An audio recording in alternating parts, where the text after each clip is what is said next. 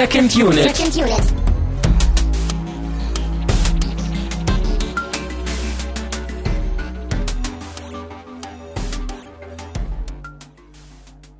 Herzlich willkommen zu einer brandneuen Ausgabe von der Second Unit. Mein Name ist Christian Steiner. Ich habe bei mir natürlich einen Gast und dieses Mal ist es mal wieder der gute Hardy, der Hardy zur Pizza. Herzlich willkommen. Hallo. Du äh, warst das letzte Mal, glaube ich, beim Captain America dabei. Genau, ja. So. Ja. Den genau. ich, wo ich meine Meinung auch nochmal zurücknehmen muss eigentlich, weil ich den bei der Zweitsichtung überhaupt nicht mehr gut fand. Ich habe das auf Twitter so ein bisschen im Augenwinkel verfolgt, so diese, diese leicht ketzerischen Untertöne aus deiner Ecke, da bin ich aber gar nicht weiter drauf eingegangen. Äh, ja, ähm, ich versuchte jetzt irgendwie eine Klammer zu finden, aber es ist ja beides Disney, ne? Also findet Dory, Perfekt. ja, Marvel, Disney, wir stempeln dich jetzt einfach so, wir, wir packen dich jetzt in die Disney-Ecke. Aus der Ecke musst du erstmal wieder rauskommen, aber ich glaube, das wirst du auch noch im Laufe der nächsten Wochen, Monate, Jahre hier in dieser Sendung, aber ähm, ja, erstmal sind wir so äh, in Disney-Kreisen unterwegs und vor allen Dingen auch in Pixar-Kreisen. Da freue ich mich besonders drauf. Ich habe gerade eben nochmal im Archiv nachgeguckt. Äh, das Archiv hier in der Second Unit ist, was Pixar angeht, erstaunlich leer und ich nehme das auch voll auf meine Kappe und ich hoffe, das auch bald ändern zu können, weil ich liebe Pixar. Ich bin ein riesengroßer Fan eigentlich dieser Filme. Wie ist es bei dir?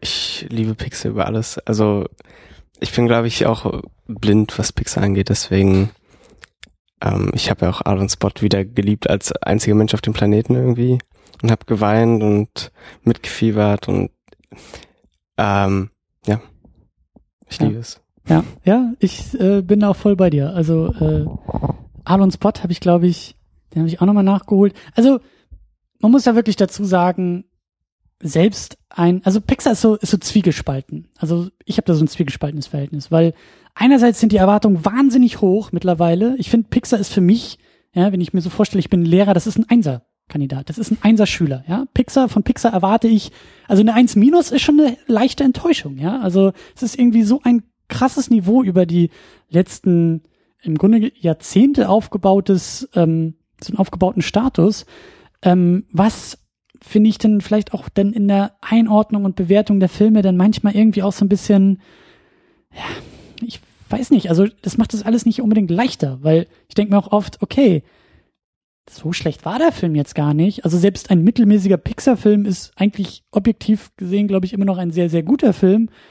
Aber es ist irgendwie nicht so einfach, da so erwartungsfrei reinzugehen und jetzt, wo sie Fortsetzungen machen, sich auch von den Vorgängern zu lösen und das alles irgendwie so für sich zu nehmen und diesen ganzen, diese ganze Pixar-Tradition und diesen ganzen Erwartungskanon nicht halt nicht mitzudenken. Äh, mal gucken, ob uns das gleich gelingen wird zu Findet Dory. Ich befürchte nämlich Ich, mir ich nicht glaube, so. weil du das gerade sagst, ich, ich gehe schon fast gar nicht mehr mit Erwartungen bei Pixar rein, sondern schon mit so einer Grundhaltung, dass es irgendwie eh gut wird. Und zum Glück war es bei mir bis auf Cast 2 jetzt auch so, dass ich da nicht irgendwie enttäuscht wurde. Aber ich kann das verstehen. Enttäuschung ist auch ein gutes Stichwort, weil Enttäuschung ist ja auch immer etwas sehr Subjektives. Ne? Also eine Enttäuschung muss ja nicht zwangsläufig, also Enttäuschung ist ja auch Erwartungshaltung, es muss ja nicht zwangsläufig was mit dem Ergebnis zu tun haben. Ja. Und wie gesagt, wenn halt der Einserschüler irgendwie ankommt und eine 1 minus schreibt, dann kann man auch enttäuscht sein, Ja, aber es ja. ist ja immer noch ein sehr gutes Ergebnis. Und mal gucken, mal gucken. Ich bin gespannt, wie wir jetzt gleich bei Findet Dory uns irgendwie einpendeln. Ähm, ich will aber unbedingt auch mit dir äh, darüber hinausgehen, über Pixar sprechen und auch über den Status quo von Pixar, über, wie gesagt, Fortsetzungen, die jetzt auf uns zukommen und vielleicht auch ein bisschen über Disney plaudern. Also äh, mal gucken, wo uns das alles hinführt. Ähm, ich komme jetzt gerade frisch aus der Pressevorführung von Findet Dory, habe ihn auf Deutsch gesehen. Bei dir ist die englischsprachige PV schon ein bisschen länger her. Ich Deswegen, glaube, zwei Monate fast schon. ja, das kann war, glaube ich, zum, zum US-Start. Ja, irgendwie so. Also Ja. es ist auf jeden Fall lange her. Ja. Und ich weiß noch nicht, ob, ob es gut ist, dass ich mich nicht mehr an alles erinnern kann, ob, ob das oder ob das vielleicht was Negatives ist jetzt zum Film.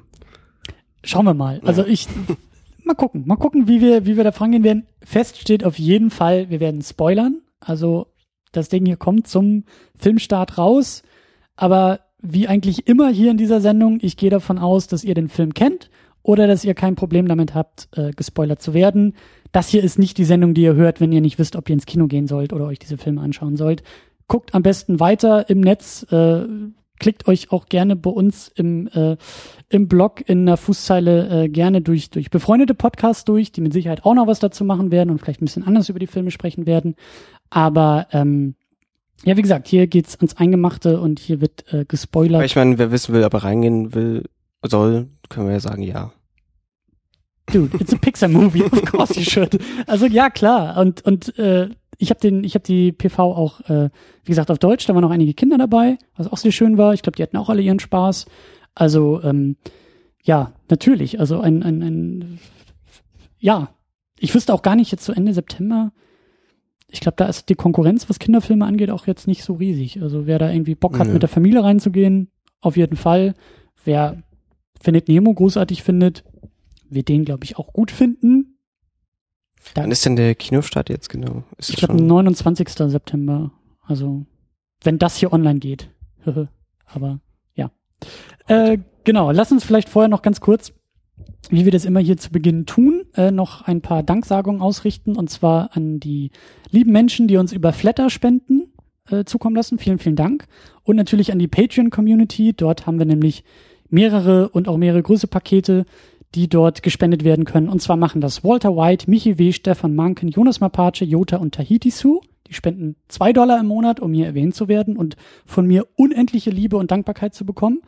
Und dann gibt's natürlich noch das dicke Premium-Paket. Da gibt's dann exklusive Podcasts, da gibt es auch ein paar Podcast-Alben, da gibt's auch ein bisschen Blick hinter die Kulissen. Also wer dort fünf Dollar im Monat spendet, der kriegt einfach mehr von dieser Second Unit. Und das machen Sultan of Swing, Ulf P., Markus Halmitschlager und David Noack. Vielen, vielen Dank dafür.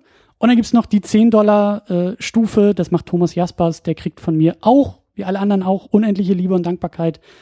Und äh, ja, vielen, vielen Dank. Ihr macht die Sendung möglich und äh, ihr macht es vor allen Dingen auch so möglich, dass es immer mehr Spaß macht, das hier zu tun. Vielen, vielen Dank. Hm, ja, findet Dori. Ich glaube, wir müssen vielleicht noch ähm, eine kleine Extra-Runde noch drehen, vielleicht noch ein bisschen den Film vorher einordnen und uns vielleicht auch ein bisschen einordnen, weil das Ganze ist ja eine Fortsetzung zu Findet Nemo.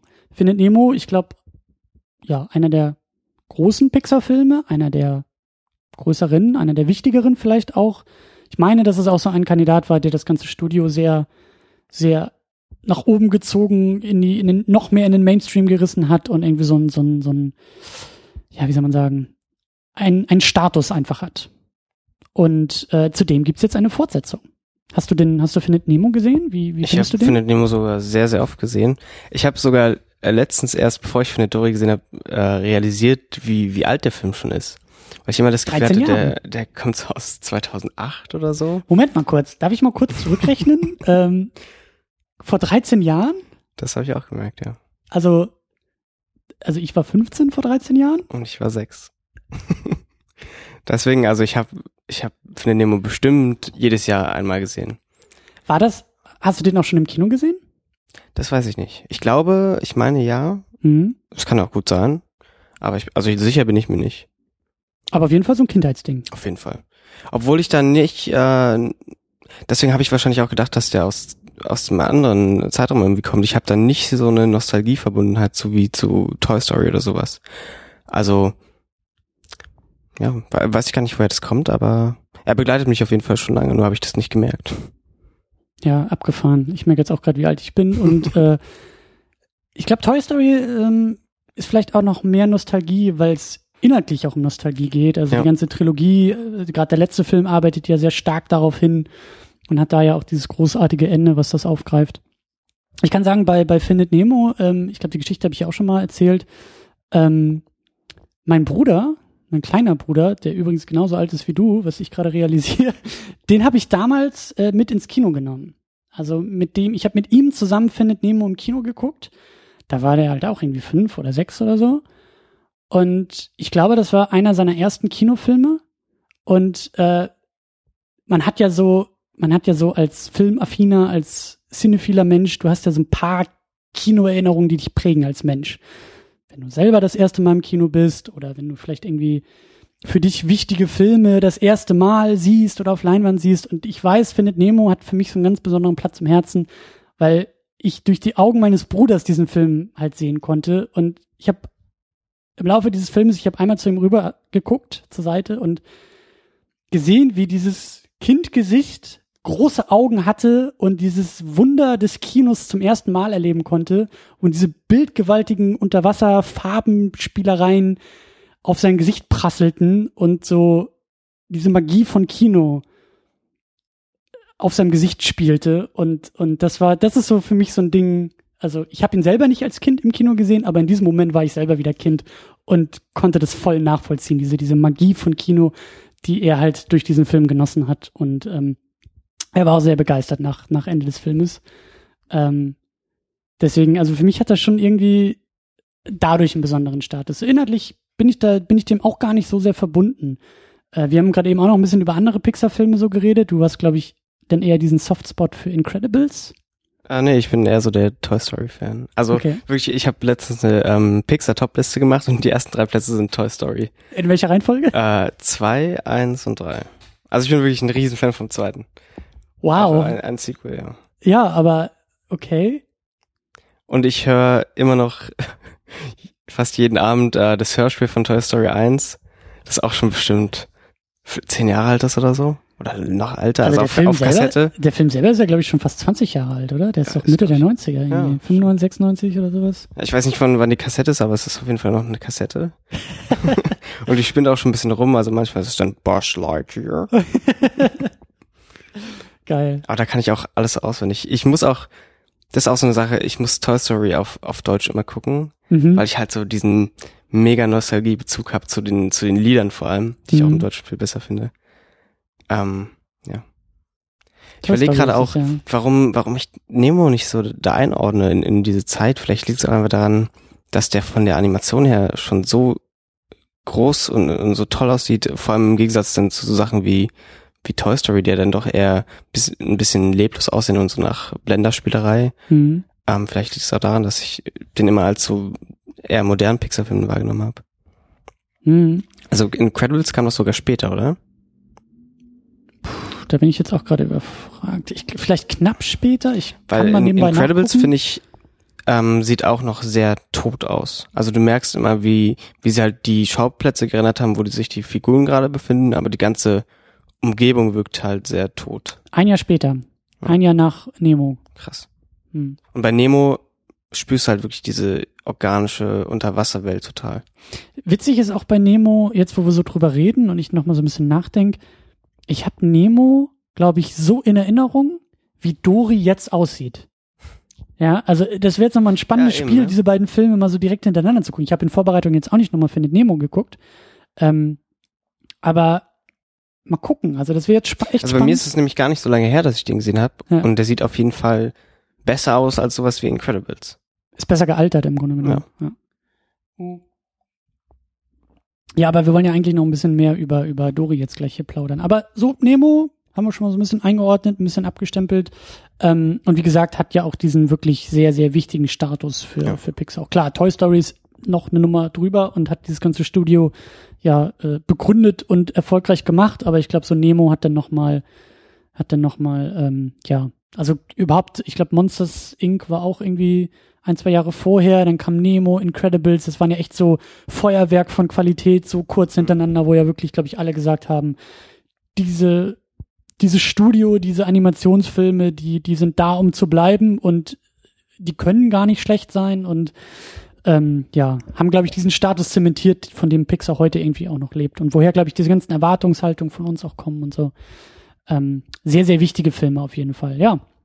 Und da muss man auch natürlich an allererster Stelle in diesem Fall Andrew Stanton nennen, äh, der Regisseur von Findet Nemo, der jetzt auch hier die Fortsetzung gemacht hat. Der war er das mit John Carter? Ich glaube ja, ne?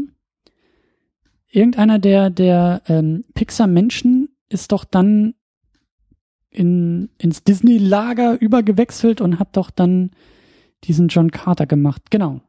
Genau, John Carter, den ich auch gar nicht mal so schlecht finde. Hab ich gar nicht gesehen. Es, äh, Aber ich habe herausgefunden, dass die John Carter-Geschichte ähm, von dem gleichen Autor geschrieben wurde, der Tarzan geschrieben hat. Ja, ja. Finde ich ganz lustig. Also ja, und vor allen Dingen, irgendwie, die Dinger sind, glaube ich, auch schon um die 100 Jahre ja. alt.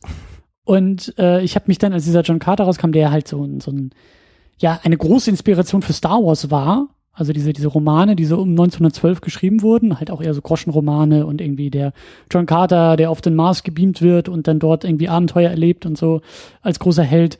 Ähm, das äh, ist eigentlich eine ganz, finde ich, so, so produktionstechnisch irgendwie eine ganz tragische Geschichte, weil Star Wars kam zuerst, hat sich dieser ganzen Materie so stark bedient, dass dann dieser Film, der 2012 kam, der sich sehr stark ans Originalbuch hält, irgendwie so indirekt den Vorwurf gefallen lassen muss, dass er eigentlich Star Wars kopiert, weil Star Wars das irgendwie schon 40 Jahre vorher gemacht hat, zumindest im Film und so. Ähm, ja, aber auf jeden Fall hat Andrew Stanton da auch auf den Sack gekriegt. Also diese, diese John Carter-Geschichte ist schon echt, äh, ja, irgendwo auch legendär in Hollywood, weil irgendwie, ich glaube, Disney hat da 250 Millionen reingebuttert an, an, an Dreh, äh, an Budget und dann irgendwie riesen Marketing und der Film ist gnadenlos gefloppt. Und ähm, Stanton ist halt eben jetzt zurück zu Pixar und macht die Fortsetzung. Ich finde es auch immer interessant. Ich, ich bin mir immer ganz unsicher, wer bei Pixar was gemacht hat, weil ja irgendwie jeder bei jedem Film irgendwie mitgeholfen hat. Mhm. Ähm, ich habe auch ein sehr, sehr gutes Buch, das liegt hier auch gerade auf dem Tisch. Wir hatten da auch gerade eben schon ein bisschen drüber gequatscht. Äh, Creativity Inc. heißt das Ganze. Ich glaube, Gott, ich weiß gar nicht, wie es auf Deutsch heißt. Es hat einen ganz doofen Namen. Ich glaube auch irgendwas mit Kreativitäts GmbH oder irgend so ein Quatsch. Auf jeden Fall ist das von Ed Catmull geschrieben, der eben der Präsident von den Pixar Studios ist und mittlerweile auch von Disney Animation. Und ist ein sehr, sehr schönes Buch, ist so ein bisschen äh, Mischung aus Business und Blick hinter die Kulissen von Pixar. Also der Typ ist halt der Manager und Mitbegründer von Pixar Studios und schreibt das eher so aus, aus Business Manager Perspektive und hat da eben sehr viele ja, Gedanken und Lektionen zum Thema Management aufgeschrieben, die er eben über Pixar äh, gesammelt hat und eben auch in diesem kreativen Bereich und wie man da natürlich irgendwie Kreativität managen kann oder eben nicht managen kann. Äh, schönes Buch und auch für Pixar-Fans eigentlich sehr interessant, weil er eben genau solche Sachen dann auch aufgreift. Also Pixar ist ja dafür berühmt für diesen Brain Trust, für diesen Kreis von Filmemachern, von Story, Konzeptionen, wo eben wirklich Leute an großen Tisch sich zusammensetzen und da wirklich um Qualität gerungen wird und so zumindest diese Schilderung des Pixar-Chefs, es weniger ums Ego geht und mehr um den Film. Und ähm, ich glaube, da hat er auch ein bisschen was zugeschrieben, dass halt, ja, also Pixar-Regisseur, Director halt eben auch ein bisschen anders natürlich äh, definiert, eben durch diese Mechanismen der Meetings, die sie da führen und alle haben irgendwie Input da drauf und so. Es gibt nicht diese klare Abgrenzung, wer jetzt welchen Job hat. Genau, genau. Und dann hast du natürlich auch so viele Animationskünstler, die ja auch viel reingeben, aber so der, der Job des Regisseurs, so wie ich das aus dem Buch verstanden habe bei Pixar, ist halt eben schon ja sozusagen der, der Geburtshelfer dieser ganzen Aktion. Also eine treibende Kraft, eine Leidenschaft, ein, ein, ein brennendes Feuer, ein glühendes Herz, was sich dieser Sache irgendwie annimmt. Und natürlich hat irgendwie, sind, ist, ist der Input groß und von allen Seiten, aber es liegt dann doch so an diesem, am Regisseur, der ist so die letzte Instanz.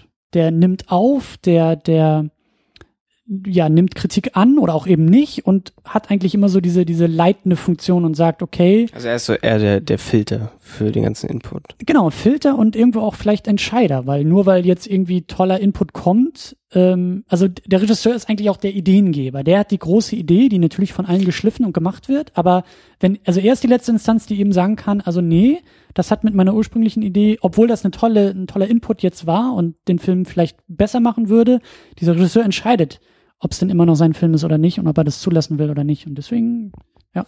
Eigentlich eher so das Prinzip, wie das bei Filmen sonst auch so funktioniert, nur irgendwie bei Pixar wirkt es ja nochmal anders, weil es irgendwie lockerer angenommen wird. Also du hast nicht, es ist nicht festgefahren auf, auf diese Positionen, die da sind. Ja. Vielleicht ist das auch ihr Geheimnis.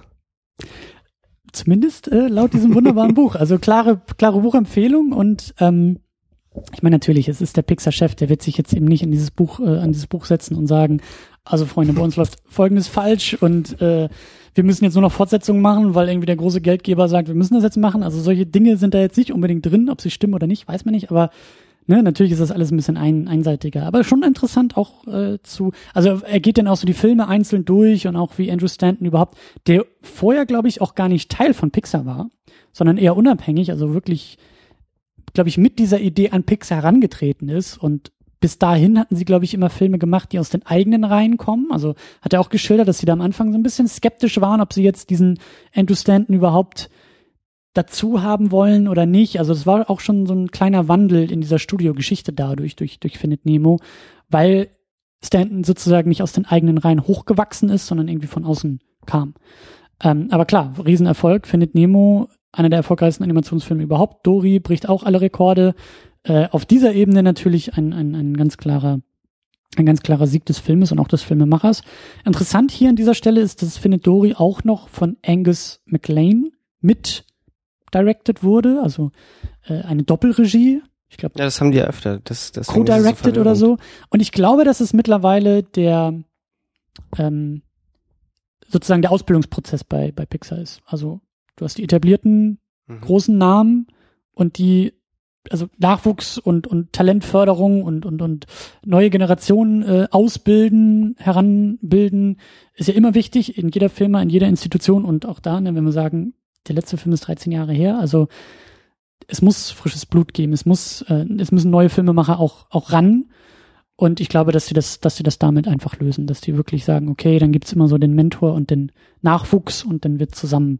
Aber auch interessant dabei, dass wir bei den Filmen immer von, von Pixar-Filmen sprechen und nicht von hier der Andrew Stanton-Film, der neue und oder der neue Lee Unkrich, sondern es ist halt diese eine Institution, die halt diese Animationsfilme macht. Ja. Was ja auch irgendwie beweist, dass, dass sie halt alle zusammenarbeiten und das nicht das Werk von verschiedenen ist. Deswegen, ja.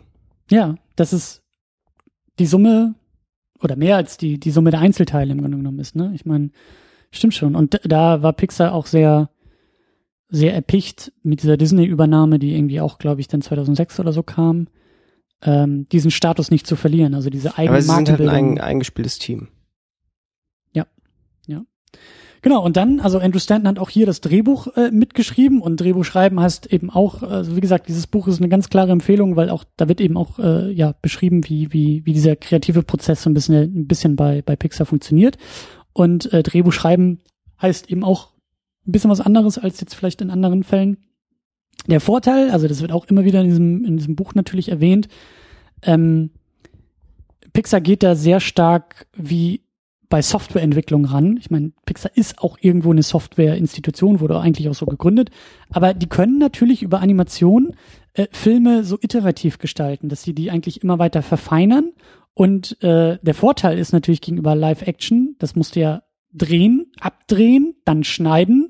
Und wir haben ja zuletzt auch bei so Sachen wie Suicide Squad gemerkt, ist natürlich dann auch ein bisschen schwierig, wenn man im Schneideraum merkt, dass man ganz woanders hin will ein paar Nachdrehs kannst du zwar machen, aber du kannst nicht den ganzen Film ändern. Und Pixar kann sowas. Mhm. Also die können wirklich, also der Prozess ist ja ein anderer, weil weil es immer weiter verfeinert wird und so. Aber ähm, auch das macht es so ein bisschen einzigartig und spricht, glaube ich, also geht auch so in diese, in diese Qualität, diesen Status, den Pixar hat, weil Animation so etwas zulässt. Du hast einfach nicht das Problem, dass Robert De Niro irgendwie ein halbes Jahr später nicht mehr zur Verfügung steht, um nochmal einen komplett anderen Film zu drehen, sondern ja klar, du kannst die Animationsmenschen äh, an ihren Rechnern einfach nochmal einen komplett anderen Film machen lassen. Und äh, da gab es ja, glaube ich, auch, ich glaube, der Arlo und wie hieß er? Nicht, Spot. Arlon Spot, genau der hatte ja, glaube ich, auch eine relativ komplizierte Produktionsphase. Ja. Und den haben sie, glaube ich, irgendwie also halb weggeworfen und dann irgendwie nochmal neu gestartet mhm. und nochmal Es gab schon mal vor Jahren einen Teaser irgendwie ja. und dann kam der doch erst ein paar Jahre später und war dann auch irgendwie ein anderes Projekt. Ja, ja aber wie gesagt, Andrew Stanton, Drehbuch geschrieben, dazu Victoria Strauss, ähm, auch ein Name, den ich vorher nicht kannte. Ich weiß nicht, ob du sie irgendwie zuordnen kannst. Nee. Ähm, aber auch da glaube ich wieder so dieses, nicht stimmt, ich hatte gelesen, dass sie wohl äh, sehr stark das Drehbuch geschrieben hat und Stanton wohl ein bisschen mehr so Ideengeber war. Ähm, aber äh, ja, wird interessant sein, ob wir von den Namen so, weißt du, in fünf Jahren, wenn Pixar dann vielleicht auch noch mal was anderes als Fortsetzung machen kann, äh, ob, ob das so Namen sind, die wir in den nächsten Jahren noch öfter hören werden. Ähm, aber da, das, das wird die Zeit halt zeigen. Ähm, genau, sie hat ja auch Screenplay-Credits. Ähm, ja, und dann unterscheiden wir uns beide so ein bisschen, weil wie gesagt, du hast die englische Fassung gesehen, das englische Original, ähm, mit Ellen DeGeneres als Dory. Mhm. Äh, Ellen ist ja eine ja, was ist sie denn? Es ist, ist nicht Late Night, was sie macht. Das ist so Talkshow. Ja, so ein Zwischending. Ist das vielleicht einmal ein Format, was wir mit den deutschen Formaten nicht beschreiben können? Ja, ich würde jetzt so irgendwie sagen, so eine Mischung aus Talkshow und Internet-Ikone. Ja. Also, weil irgendwie so ihre ganzen Clips ja sowieso immer viral gehen und dann irgendwie, nee, warte mal, war, nee, Tom Cruise war bei Oprah mit der Couch, ne? Das war nicht bei Ellen. Ich Oder? glaube, es war bei Oprah, ja. Ja, egal. Aber bei Ellen DeGeneres hat er auch mal irgendwas, irgendwas erzählt und dabei so gelacht. Ja, auf jeden Fall ist sie irgendwie auch, ja, so eine, so eine Talkshow-Ikone Ja. und, ähm, also in Amerika einfach auch ein Riesenname. Und, äh, ja, halt die Stimme von Dori. Die Stimme von Dori. Und dann ist äh, Marlin, der, der Fischvater, der im Vorgänger ja noch seinen Sohn gesucht hat, äh, Albert Brooks. Ähm, beide sind wieder zurückgekehrt für, für, für die Stimme. Und ich glaube, Ellen hat wohl auch irgendwie sehr stark äh, Publicity im Vorfeld irgendwie gemacht und wollte diese Fortsetzung schon irgendwie mehrere Jahre und hat da, glaube ich, auch so ein bisschen ihren, ihren Status äh, spielen lassen und so. Aber ja, ich habe die deutsche Fassung gesehen. Und da ist Anke Engelke als, als Dori dabei. Und das war sie, glaube ich, auch schon im War sie Vorgänger, auch schon ne? davor, ja. und macht ihre Arbeit auch sehr, sehr gut. Und Christian Tramitz ist äh, Marlin, der, glaube ich, auch im Vorgänger dabei war. Ja. Wie hat dir die Synchro gefallen? Wie war das für dich im, im Original? Ähm, tatsächlich sehr ähnlich wie, wie im Deutschen. Also, ich, also Nemo hatte ich nur einmal davor in der englischen OV geguckt. Mhm. Ähm, und Anke Engelke kommt relativ nah auch an, an Ellen ran, deswegen hatte ich nicht so die- diesen großen Umstellungsprozess.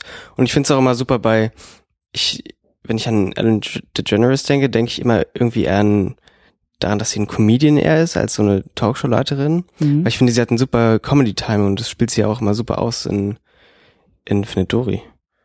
Und das war ein großer, großer Vorteil. Und dann hast du natürlich so jemand wie Ed O'Neill, der auch schon seit Jahren ein Comedy-Meister ist, irgendwie mit Al Bundy und, und Modern Family jetzt. Mhm. Und dazu dann noch Ty Burrell, der diesen neuen Wahl da spielt, auch ein super Comedy-Timing hat. Also sie haben da wirklich super Leute an, an die Mikrofone geschafft. Stimmt. Und äh, jetzt, wo du sagst, halt eben auch Comedy-Talente. Ja. Also, äh, ja. Keine, also in Anführungszeichen klassischen Dramaschauspieler, sondern wirklich Comedians, die ja Timing besonders gut äh, drauf haben. Und das ist eigentlich auch eine, eine super Verbindung auch zur deutschen Synchro. Also Christian Tramitz, Anke Engelke äh, sind halt ich weiß nicht, also wenn man so will, ausgebildete Comedians. Also die haben auch Timing drauf, die haben auch Ahnung von Humor. Mhm. Und äh, also die deutsche Synchro hat mir sehr, sehr gut gefallen. Die ist insgesamt sehr stark. Ähm, klar, Animationsfilme sind in Synchro sowieso immer noch ein anderes äh, Kaliber als irgendwie Live-Action, finde ich. Ähm, was ich aber interessant fand, da hatten wir auch schon so ein bisschen drüber geredet, es gibt schon echt so ein paar, ja, ich will nicht sagen merkwürdig, ein paar eigene Übersetzungsstile, weil zum Beispiel diese drei, zwei, drei äh, Seehunde, Robben, die da irgendwie auftauchen in diesem einen Seepark, ähm, die sind im Deutschen halt auf Bayerisch dialektet worden. Ähm, Aber ich glaube, sie haben nicht mal irgendeinen besonderen Akzent im, im Englischen. das sah im Trailer auch nicht so aus, ne? Das war irgendwie, ja. Anscheinend eine deutsche Erfindung, da irgendwie so ein, ein, ein Aber es ist ja schön, dass sie, dass sie sich irgendwie sowas einfallen lassen da. So kleine Kniffe. ja. Ähm, Ich finde es halt immer schwierig, ich habe ja so ein mega Problem mit Synchros, dann irgendwie zu gucken, was für ein Produkt bewerte ich jetzt? Bewerte ich noch den, den Film, den Pixar gemacht hat, oder bewerte ich jetzt schon das, was äh, die deutsche Synchro daraus gemacht hat?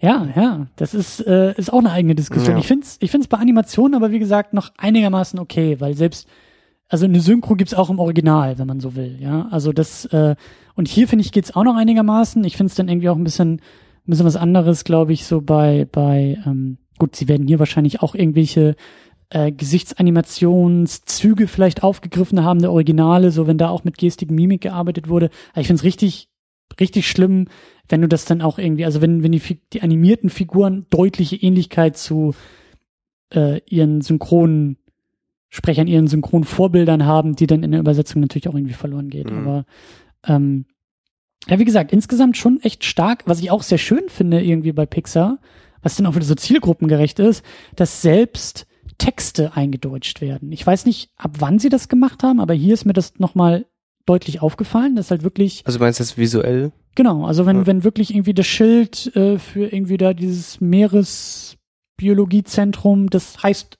wirklich auf Deutsch so. Das ist natürlich dann irgendwie immer noch an der amerikanischen Küste, aber es ist halt irgendwie eingedeutscht und äh, das finde ich schon irgendwie. Ja, also, also der, der klassische Weg bei solchen Sachen, auch bei Animationsfilmen, ist ja, du hast dann irgendwie Untertitel, ja. ja, Untertitel. Du hast halt irgendwie das englische Schild und deutschen Untertitel so.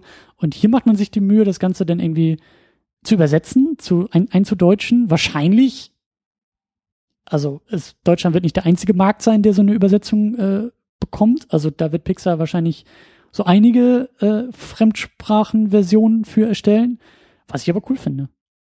Ja, es ist, holt nicht so aus dieser Illusion raus, wenn du dann auf einmal Sprachunterschiede hast damit und du merkst, oh, da ist jetzt die deutsche Synchro am Werk gewesen, obwohl es ein englischer Film ist, sondern es schafft so dieses Illusionsuniversum noch, noch mal besser. Ja, und äh, hier ähm, geht's ja auch oft im Plot darum, dass gelesen wird oder dass Sprache eine Rolle spielt, weil Dori ist auf der Suche nach ihren Eltern. Ähm, stimmt, wir haben, den, wir haben über den Plot noch gar nicht irgendwie äh, was, was gesagt, aber ihr habt den ja sowieso alle erst nicht gesehen. Ähm, oder, ne? Oder, also egal, auf jeden Fall. Äh, ich glaube, den Plot brauchen wir gar nicht so sehr nachholen. Aber sie ist ja auf der Suche nach ihren Eltern. Punkt.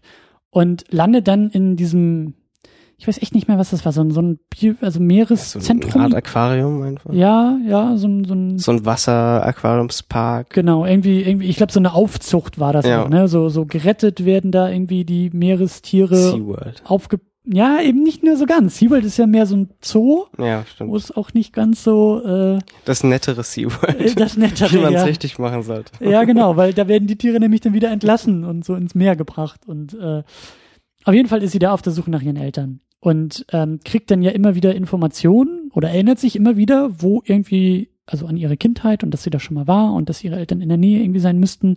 Und viele dieser Informationen werden dann auch über Schrift und Sprache vermittelt. Dann heißt es irgendwie, äh, sie sieht was, sie hört was und merkt, ah, das kenne ich aus meiner Kindheit, da müssen sie jetzt sein. Und dann werden wirklich Schilder gelesen in diesem Park und gesagt, alles klar, wir müssen jetzt irgendwie in die Aufzuchtstation und dann will man da hin. Und auch diese Texte sind dann eben alle eingedeutscht, was ich insgesamt, wie gesagt, sehr schön finde. Das ist so, Ist natürlich auch ein ganz cleveres äh, Stilmittel, das so zum Nutzen, dass sie halt da, sie brauchen ja keine richtige Ins äh, Dramaturgie, um die Leute oder um die Fische dann irgendwie durch diesen Park zu leiten, sondern sie können irgendwie ein Schild aufstellen und dann sagen, okay, jetzt geht mal dahin und erlebt da was. Deswegen ist dieser Film wahrscheinlich auch so, so turbulent. ja, turbulent ist auch ein gutes Stichwort. Also, ähm, er ist flott. Er ist Ja. wirklich, ähm, ja, er ist, er, er lässt, also er nimmt sich auch Pausen, er atmet auch kurz. Das ist jetzt kein, keine Überforderung oder sowas. Aber es geht schon echt äh, zackig zur Sache. Aber auf jeden Fall kein Leerlauf. Genau, also mich hat zum Beispiel äh, überrascht, ich kenne den Vorgänger, ich kenne den Titel dieses Filmes. Es war davon auszugehen, dass es, äh, dass es wieder um eine große Reise gehen wird. Und ähm, der Film knüpft auch sehr, sehr gut an den Vorgänger an. Und ähm, wir sind auch relativ schnell dann irgendwie bei Dory und Nemo und Marlin und alle die Figuren, die wir kennen und lieben gelernt haben im ersten Film. Und sie reden auch über ihre Abenteuer aus dem ersten Film. Aber dann geht's relativ schnell äh, sozusagen in umgekehrte Richtung wieder einmal quer durch den ganzen Ozean. Und ich dachte, dass das so der Film sein wird, aber das ist eine Montage. Das, man schnappt sich da irgendwie den großen Strom, man nimmt irgendwie die äh, Wasserschildkröten mit, die Seeschildkröten mit und dann ist man schnell da. Ja, einmal noch kurz so Rückbesinnung zum Original. Ja. Und das hat mich also positiv überrascht. Ich dachte, das wird der gesamte Film sein. Das wird so irgendwie die Rahmenhandlung sein, aber das ist so ein kurzer Plotpoint. Es ist so die Sache, dadurch, dass er halt wirklich keinen Leerlauf lässt und ist, und der immer wieder Ideen hat, um irgendwas Neues passieren zu lassen, stellt sich nie dieses Gefühl an, dass, dass das halt wirklich nur so ein Sequel-Anhängsel ist, ähm, um jetzt nochmal die gleiche Sache zu erzählen, aber jetzt geht's um Dory, was ja irgendwie der Titel so vermuten lässt, sondern, also er ist nicht originell, aber er lässt keine Pausen, damit man das merken kann wahrscheinlich auch. Und er hat genug Ideen, um der Geschichte jetzt nochmal neu aufrollt, irgendwie eine andere Identität zu geben. Ja, andere Ide- Identität ist äh, fasst es gut zusammen, weil ähm, als Fortsetzung, klar, man hätte jetzt so Ghostbusters 2 mäßig arbeiten können und sagen können, wir machen den gleichen Film normal. So, jetzt ist halt Dory irgendwie weg. Sie ist auch gar nicht so viel weg. Sie geht auch gar nicht so viel verloren, dass man sie so viel suchen müsste, was ich auch ganz gut finde. es ist halt eher so der, der grobe ja, Aufhänger. es ist nicht nervig, weil es nicht so mega konstruiert wird, sondern er macht, nimmt immer so kleine Schritte. Jetzt müssen sie dahin, aber es ist nicht dieser Riesenbogen, die du dann, wo du dann eine Stunde vorhersehen kannst, was, was du in einer Stunde passiert, sondern du weißt, okay, jetzt müssen sie dahin und da passiert dann wieder irgendwas und, aber du kannst immer nur fünf Minuten ungefähr vorhersehen und dann passiert, schlägt er wieder irgendeinen Haken und du Ja. gehst in eine ganz andere Richtung. Ja, und er, er macht eben nicht den Fehler, zu sehr sich an einem Vorgänger zu orientieren, weil es hätte ja eigentlich, und das wäre wirklich ein anderer Film gewesen, aber es hätte ja auch denkbar sein können, dass, dass er es genauso durchzieht wie der Vorgänger. Dori geht verloren. Wir sagen am Anfang mal kurz Hallo, zehn Minuten, wir erinnern uns, haha, toller Charakter, tschüss Dori. Und dann ist sie 80 Minuten weg und erst am Ende haben wir die große Reunion.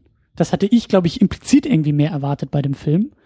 Ähm, aber so war es ja eben gar nicht. Also klar, sie geht auf ihre große Reise und Nemo und Marlin müssen dann irgendwie aufschließen, sie mal wiederfinden, aber es ist halt nicht so, also ja, dieser, dieser, dieser Abenteueraspekt, dieser Reiseaspekt ist halt nicht eins zu eins übernommen, sondern hat so eigene Höhepunkte, eigene Wendungen, eigene Kniffs und macht den Film gar nicht so vorhersehbar, wie er hätte sein können als Fortsetzung.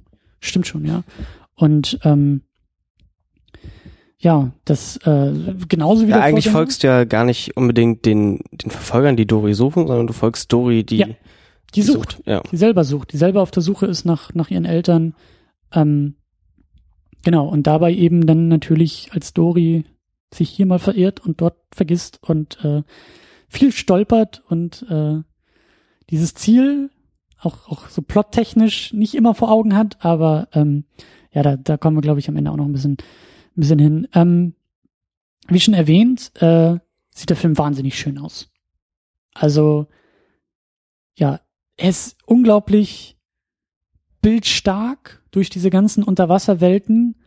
Und was ich sehr schön finde und vielleicht irgendwie ein bisschen albern klingt, aber er ist so schön bunt. Ja. Er ist unfassbar bunt und er ist so unglaublich frisch dadurch irgendwie. Also vielleicht gucke ich zu viel Superheldenfilme, die alle irgendwie im Regen und im Dunkeln aufgenommen werden, aber ist schön. Ist einfach echt ein, bildgewaltiger Der sieht halt auch nicht- Film. Also wenn, wenn mir jetzt jemand bunt sagt, dann denke ich immer irgendwie so an, an Bonbons, die so künstlich irgendwie aussehen, aber so ist er halt nicht. Er ist dieses organische Bunt, diese, diese lebendige Wasserwelt, die hat er halt und nicht irgendwelche, ja, irgendwas Künstliches, sondern er wirkt wirklich schön. Ja. Ja, und dieses, mir ist es vielleicht noch ein bisschen frischer in, im Gedächtnis als dir, aber gerade am Ende dieses große, große Fischbecken, in dem Dori ja landet, in dem sie ihre Eltern vermutet, dieses, diese, diese große, diese große längliche Wanne, diese, dieses Tube-artige Ding, wo halt wirklich unfassbar viele verschiedene Fische im Kreis sich bewegen und Farben ineinander laufen und schwimmen und das ist einfach total geil. Also der ist echt durch dieses Setting natürlich auch einfach ja dazu gemacht, bunt zu sein und eben nicht nicht knallig, nicht aufdringlich, sondern auch im Hintergrund sehr schön und ja, also das ich glaube, dass das heute äh, genauso funktionieren würde wie damals vor 13 Jahren mit meinem kleinen Bruder. Also ich glaube, wenn ich irgendwie heute einen sechsjährigen Bruder hätte, das ist, der wäre, glaube ich, genauso begeistert von diesen Bildern wie damals. Ja. Ich liebe auch diese, also schon in Findet Nemo, diese Unterwasseratmosphäre, die der hat. Immer dieses, ich will es nicht tiefenentspannt nennen, aber dieses äh, Mhm. ruhige, Mhm. dieses abgeschottete ein bisschen. Und das benutzt er auch immer toll ähm, für dann die äh, düstereren Szenen, die auf einmal alles alleine wirken lassen. Also er hat ja immer diese abgeschottete Atmosphäre, dieses ein bisschen ähm, betäubte, so vom, vom Sound her auch. Ähm, und das weiß er dann halt perfekt einzusetzen für diese ja, düstereren Szenen, wenn jemand alleine ist. Mhm. Ähm, ich habe da auch so eine Vermutung bei. Ich glaube, Licht ist da sehr, sehr wichtig für, weil der Film, das, also ich habe Nemo nicht mehr so, so in Erinnerung, aber jetzt bei Dory ist es halt so stark, dieses Lichtspiel an der Wasseroberfläche. Also du hast wie im Ozean, du siehst ja immer von wo das Licht kommt, es kommt halt immer von oben, aber es bricht sich so wahnsinnig schön. Und klar, je tiefer du bist, desto dunkler wird es. Und also deswegen funktionieren diese dunklen Szenen auch einfach so gut, weil du merkst, das Licht fehlt und das Licht kommt halt auch nur diffus ins Wasser und, und, und, also das ist so eine ganz eigene Es ist Atmosphäre, immer die so der Film hat. indirekt das Licht. Genau. Genau. Und dann weiß er halt auch das Setting so gut zu nutzen. Ähm, es gibt auch im ersten Teil auch schon ähm, diese, diese Abgrenzung, wo es dann in, ins große Nichts sozusagen geht, das Dieser offene Meer. glaube ich, dieser Ja, dieses offene Meer, wo. Nemo ja dann nicht hin darf. Und da sind sie ja, glaube ich, am Anfang von Findet Dory auch wieder. Ja. Und wie, wie riesig und gruselig das wirkt, dadurch, dass halt nichts ist, Stimmt. unendlich lang. Und das ist, Keine Korallen, kein du hast Sand. das Gefühl, wenn du da 100 Meter rausschwimmst, dann hörst du nichts mehr. Ja. Ja, das stimmt. Ja. Eine Sache, die der Film auch sehr gut macht, ähm, und die auch in Animation einfach so unfassbar gut funktioniert, ähm, ist die Visualisierung von Erinnerungen. Ein, ein ganz zentraler Aspekt in diesem Film. Es geht hauptsächlich um Dory. Dory ist dieser vergessliche Fisch. Sie sagt im Deutschen so schön, äh, wie war das noch? Ähm, Ich habe Honig im Kopf. nee, aber sie sagt, sie hat Gedächtnisverschwund. Ah. glaube ich. Ich glaube, so sagt sie das als Babyfisch, also was natürlich auch sämtliche Herzen bricht, wenn man da im Kinosaal sitzt. Mit diesen großen, kleinen Fischaugen, also dieses, diese Babyfischaugen, das ist halt Disney. Also da haben sie sich wirklich auch beim, beim Großmeister was abgeguckt. Aber ähm, es ist ja ein zentraler Punkt, dass sie immer wieder ähm, zu sich selbst findet, zu ihren eigenen Erinnerungen findet und damit auch zu ihrer Kindheit findet, weil sie in ihrer Kindheit ihre Eltern halt verloren hat. Und ähm, diese Rückerinnerung an diese, an diese Zeit finde ich halt eben, das ist, weiß ich nicht, das ist vielleicht der Filmnerd in mir, der da durchkommt, aber es ist halt total schön gemacht, weil das über diesen sehr schnellen, krassen Kameraspin funktioniert. Und das funktioniert so gut. Also das wäre echt so so ein Beispiel, den muss ich nochmal auf DVD sehen und wirklich Frame für Frame mal durchskippen, wie genau sie das gemacht haben. Weil das diese, diese Transformation, also dieses, dieses Rückwerfen in der Zeit und Zurückholen in die Gegenwart, das wirkt dadurch so fließend, so flüssig, äh, das, das kannte ich so irgendwie noch nicht. Also ich habe, klar, also wenn es Erinnerungen gibt, ist es nicht Und untypisch es im ist viel emotionaler, der Übergang denn, oder? Ja, also es, also man ist schneller rein und wieder raus. Also es, es bricht, finde ich, nicht so stark wie irgendwie so eine so eine Weichzeichnung oder so eine Überblendung. Ja, dieses typische. Ich glaube, das ist auch ein ganz großes Ding bei Pixar, ähm, diese unkonventionellen Übergänge, um das emotional zu gestalten. Das heißt ja auch ganz krass bei bei Up, diese Szene, wo alle alle weinen, ähm, wo wo ich auch, ja. ja Diese Rückblende. und da arbeiten sie auch nicht mit Cuts, sondern ähm, sie, sie benutzen so einen Side-Scroll und dadurch sind die Emotionen Emotionen ähm, viel viel intensiver, weil du es halt ich weiß nicht warum, aber es wirkt halt viel besser, als wenn du das mit dem normalen Schnitt machen würdest. Und das ist halt der Punkt. Das ist, das ist ein sehr gutes Beispiel. Das ist so diese Pixar-Magie. Das ist so wirklich dieser, dieser Status von, von Pixar, glaube ich, weil, also, das sind alles keine doofen Leute, die diese Filme machen. Und da fühlt es sich für mich zumindest so an. Ich war selber noch nie in so einem Meeting, aber ich glaube, dass genau über solche Sachen heftigst dis diskutiert wird. Also etwas, was eigentlich ja nebensächlich erscheint, ja, ob, ob man da jetzt nur einen Schnitt reinsetzt oder halt irgendwie so einen, so einen Wischeffekt oder sowas. Wen interessiert das schon? Aber Pixar interessiert das. Und ich glaube, dass es solche Sachen in verschiedensten Varianten gibt, mit allen möglichen Übergangslösungen oder hier genauso, dieser Kameraspin, ist, glaube ich, auch das Ergebnis einer harten Arbeit, bis man bei dieser Lösung ankommt. Und das ist so dieses Quäntchen, weißt du, das ist so dieses Quäntchen Exzellenz, was, was diese Filme so oft einfach so wahnsinnig großartig macht. Und ähm, klar, in dem Medium Animation kann man eben viel ausprobieren, verwerfen und sich rantasten ans finale Ergebnis und es dadurch so großartig machen. Aber das ist, wie gesagt, ich glaube, das ist echt so einer der vielen, vielen Gründe, warum Pixar so gut funktioniert, weil sie eben auch bei solchen Details wirklich das, das Maximum irgendwie rausholen. Also sie wissen auch irgendwie, was für eine große Freiheit sie haben, dadurch, dass sie im Animationsbereich sind. Weil so ein, äh, stell dir vor, das wäre in einem Live-Action-Film und sie würden diesen Spin benutzen, das wäre seltsam. Es würde sich irgendwie seltsam anfühlen. Ich glaube auch, also zeigt mir, also liebe Film, Filmemacher, lieber Nachwuchs, äh, der hier zuhört, also macht, probiert es mal einfach aus, weil ich habe den Eindruck, dass das einfach technisch gar nicht möglich ist. Also ich weiß gar nicht, wie, deswegen will ich ja nochmal Frame für Frame durchgehen. Sie haben natürlich eine Kamera, sie haben eine virtuelle Kamera und also Kamera in Anführungszeichen und die dreht sich halt. Ich frage mich, ob diese Kameradrehung, diese wiederholte Kreiseldrehung, weil die dreht sich, glaube ich, innerhalb dieser ganz kurzen Zeit so vier, fünf, sechs Mal um Dori, um dann auch diesen Schnitt ja zum, zum, zur Vergangenheit zu vertuschen. Ich weiß gar nicht, ob man das überhaupt machen könnte mit einer echten Kamera. Weil einfach, weil es so, so aufwendig wirkt. Ähm, wird bestimmt auch irgendwann gehen. Aber das, das finde ich halt echt so krass. Und, und wie du sagst, die, die, die kennen die kennen ihr eigenes Medium oder, oder ihre eigenen Mittel und Techniken, glaube ich, extrem gut. Ja. Ja, aber wir sind, wir sind auch schon damit, glaube ich, beim, beim größten Punkt und beim wichtigsten Thema. Wir sind bei Dori und wir sind bei Doris Geschichte und wir sind eben auch bei diesem großen, großen Thema Kindheit. Der Film macht ja damit auf, hat mich da in den ersten Zügen auch so ein bisschen an Ab erinnert. Ab fängt ja auch damit an, dass wir so diese Lebensgeschichte eines dann alten, später alten Mannes so in zehn Minuten wirklich Stummfilm absolut großartig äh, erzählt bekommen.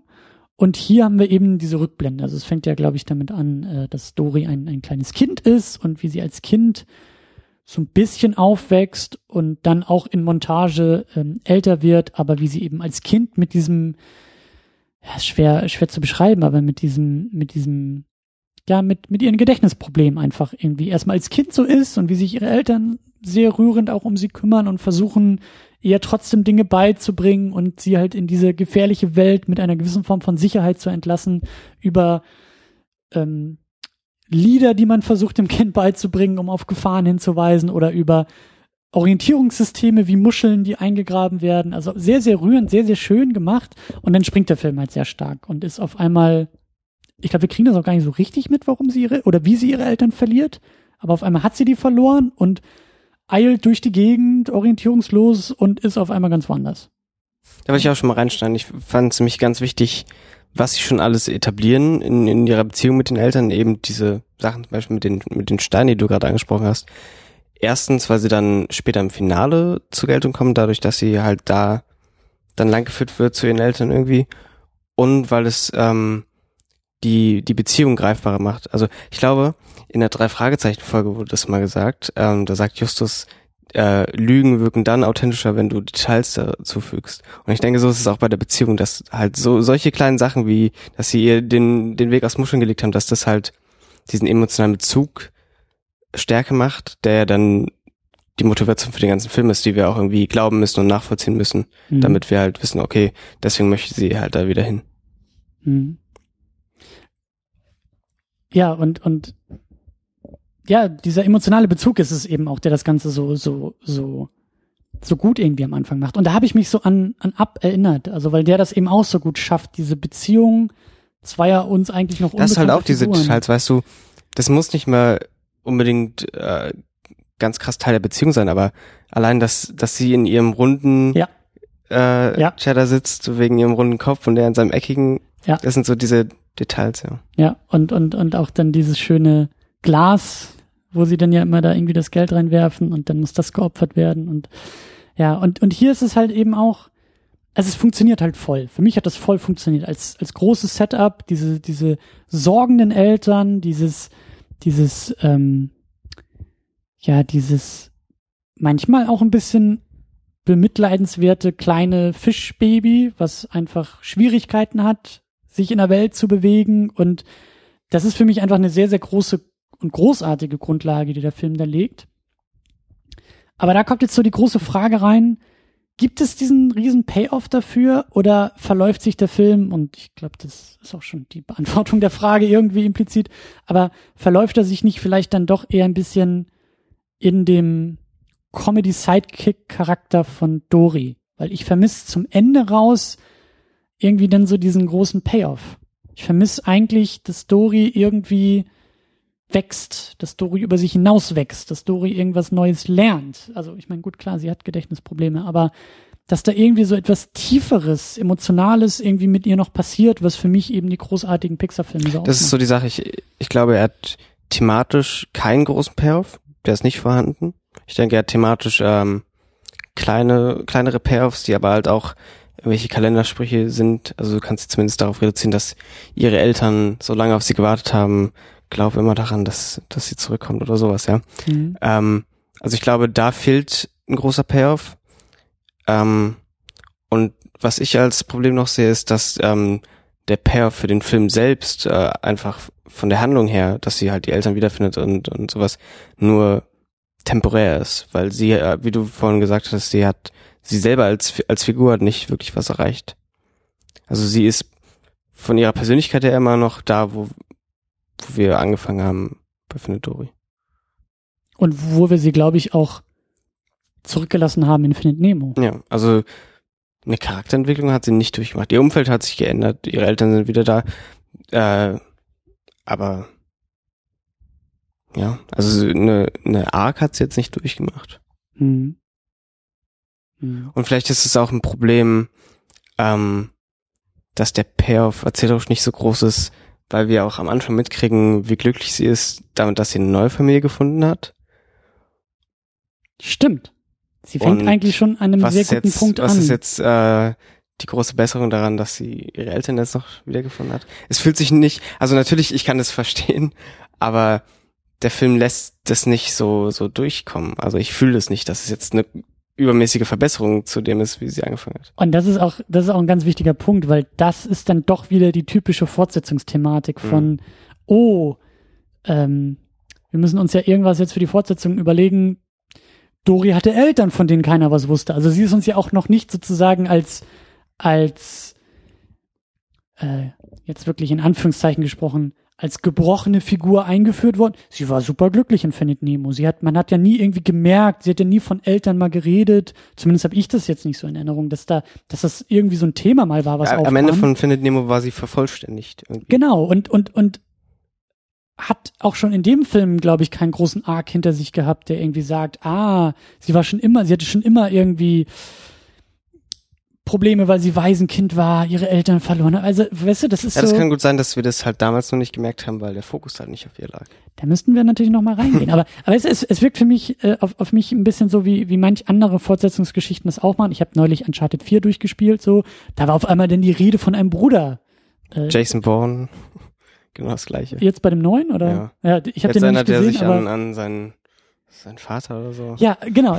Bestes Beispiel. Das sind doch echt so Sachen, wo man sagt, ah, also wenn all diese Figuren so wichtig gewesen wären, warum war Eben, vorher noch und nie es kommt dann Rede? immer erst in der Fortsetzung. Also es wird nicht Ja. vorher etabliert. Wenn jetzt mir im ersten Bourne-Film gesagt wurde, Bourne ist erst komplett, wenn er auch seinen Vater wiedergefunden hat, der hat schon immer gefehlt. Dann glaube ich es auch, wenn, wenn es im fünften Teil aufgegriffen wird. Ja. Aber wenn es erst im fünften Teil kommt und mir davor jeden Film gesagt wird am Ende, jetzt geht's ihm gut. Ja, Aber dann kommt es doch wieder dabei. Das ist das Problem. genau. Und hier haben wir das eben bei Dori. Sie wird uns schon eigentlich als glücklich, aber halt ein bisschen vergesslich eingeführt. Am Ende von Nemo ist sie immer noch glücklich und immer noch ziemlich vergesslich. Und am Anfang dieses Filmes ist sie glücklich, immer noch vergesslich, bis ihr einfällt, oh, ich hatte ja mal Eltern, die ich verloren habe. Und äh, das ist schon irgendwie so ein bisschen, ja, ein bisschen zu künstlich isoliert auf eine gewisse Art und Weise.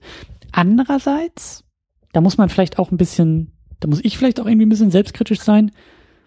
Und damit sind wir eigentlich auch schon fast wieder bei der Einleitung, die wir vorhin hatten. Erwartung. Was sind denn überhaupt meine Erwartungen gewesen? Also liegt es nicht vielleicht auch irgendwie an mir, dass ich sage, der Film will da gar nicht jetzt so tief. Also muss man auch dazu sagen, als Dori am Anfang dieses Filmes als kleines Fischkind in den Armen ihrer Eltern liegt und obwohl unter Wasser keine Tränen erkennbar sind, weil es ist ja eh alles Wasser, also bei mir kam schon langsam die Tränen hoch, als sie zu ihren Eltern sagt, Mama, Papa, ich habe Angst, euch zu vergessen. Ja, also da war, da habe ich echt schon überlegt, ob ich äh, Taschentücher im Rucksack dabei habe. So, vielleicht hat man auch ganz bewusst Aber ich glaube, der das gar nicht weiter aufgreifen wollen und da gar nicht so stark gemacht in dem Film. Die Tragik dahinter, die ja eigentlich mitschwingt, dass Dori in der Lage ist, ihre Eltern so zu vergessen, dass sie irgendwie schon ein halbes Leben erfüllt lebt und dann erst wieder zurückfindet zu ihren Eltern. Weißt du, vielleicht wollte man das einfach auch ein bisschen kindgerechter halten und hat es deshalb nicht irgendwie noch größer gemacht. Ja, ich ver- verstehe, was du meinst.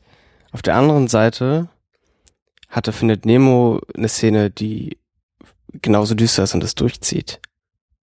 Weißt du noch, was das war? Ähm, direkt am Anfang diese Szene, wo die Mutter dann gefressen wird. Okay. Ja. Also das ist diese Szene, wo, ich weiß nicht, ob du dich noch erinnerst, ähm, also Nemo ist noch, in- also die Mutter und, und Marlin haben ihre Fischeier irgendwie in so eine Höhle gebunkert und sind halt oben in dieser Koralle drin. Und dann ähm, wacht Marlin irgendwie auf nachts und seine Frau ist weg und dann schwimmt er raus aus dieser Koralle und steht draußen vor so einem riesigen Fisch. Ja. Und es gibt so diesen Shot, der so stehen bleibt und du siehst einfach diese pure Angst, weil sie Angst um ihre Babys haben. Und er zieht es komplett durch und die Mutter stirbt und es ist super tragisch. Und er hat halt wirklich diese, diese mega Fallhöhe dafür. Und du verstehst, weil er es so krass durchzieht, verstehst du komplett, ähm, warum halt, es ist nicht nur diese Motivation da zum Ende zu kommen, sondern du verstehst direkt von Anfang an, warum Marlin äh, Angst um, um seinen Sohn Ja, ja, hat. klar, klar, klar. Das trägt den ganzen Film und ja, stimmt. Hm. Okay, also darf Also ich den Film ja guck- doch kritisieren. Was ich meine ist, ähm, du verstehst bei, bei Dori, dass sie ihre Eltern am Ende wiedersehen will, aber du fühlst, glaube ich, nicht ähm, ganz mit, warum sie, oh, wie soll ich das jetzt ausdrücken, das ist schwierig. Ich, die Schwere fehlt Ja, ein bisschen genau. dabei. Und klar, es ist ein Kinderfilm, nicht falsch verstehen, das muss jetzt auch nicht irgendwie äh, mega düster und irgendwie 90 Minuten lang nur. Äh, wäre interessant, wenn er das durchgezogen hätte. Gut, aber also es ist irgendwie auch so so so im Nachklang, weißt du, es ist so diese diese diese Abrundung finde ich, die da ein bisschen fehlt. Der Film ist nicht schlecht und natürlich Ja. äh, sehr unterhaltsam und alles richtig und aber es ist halt irgendwie um auf diese finde ich Pixar Brillanz hochzukommen, fehlt so dieser letzte Schliff, so dieses diese letzte Abrundung, um das ganze thematisch noch ein bisschen zu vertiefen, finde ich. Ja, so, ihm fehlt wahrscheinlich dieser Schlag in die Magengrube irgendwie. Ja, vielleicht wenn, noch du, mal, wenn du also, zurückdenkst, hat ja. jeder Pixar-Film der Moment, der, der einen bricht. Also Inside Out hat diesen Bing Bong Moment, Toy Story hat diesen Moment, also Toy Story 3 auf dieser Ja. Müllhalde. Also für mich war Toy Story 3 der Moment, wo Oder der am Ende, ganz am Ende. Ja, ganz am Ende, wo er sein Spielzeug abgibt, Ja. wo ich wirklich gesagt habe, ich will nicht erwachsen werden. Ja, also, ja. Die halt so traurig und schön gleichzeitig sind. Und da findet Dory wahrscheinlich nicht so ganz die Waage, Mhm. weil es, vielleicht hat der Film auch nicht die Möglichkeit, einen Moment zu schaffen, der gleichzeitig tragisch ist und hoffnungsvoll. Vielleicht kann er nur Weißt du, ich glaube auch, dass einfach, ähm, dass Dori als Figur ein, zu problematisch ist. Also, über sie müssen wir auch noch mal ein bisschen konkreter reden, weil, ja, also ihr fehlt so dieser Wandel, ihr fehlt irgendwie, für mich persönlich, ihr fehlt der große Triumph. Es ist ja auch immer dann dieser, dieser, die große Lektion, die gelernt wird in dieser, in diesem Pixar-Film. Wenn Andy sein Spielzeug weggibt, gibt, dann ist das einerseits natürlich sehr, sehr traurig für uns alle und für ihn, aber es ist irgendwo auch ein Triumph. Es ist irgendwo ich, dieses, dieses Erwachsenwerden. Genau.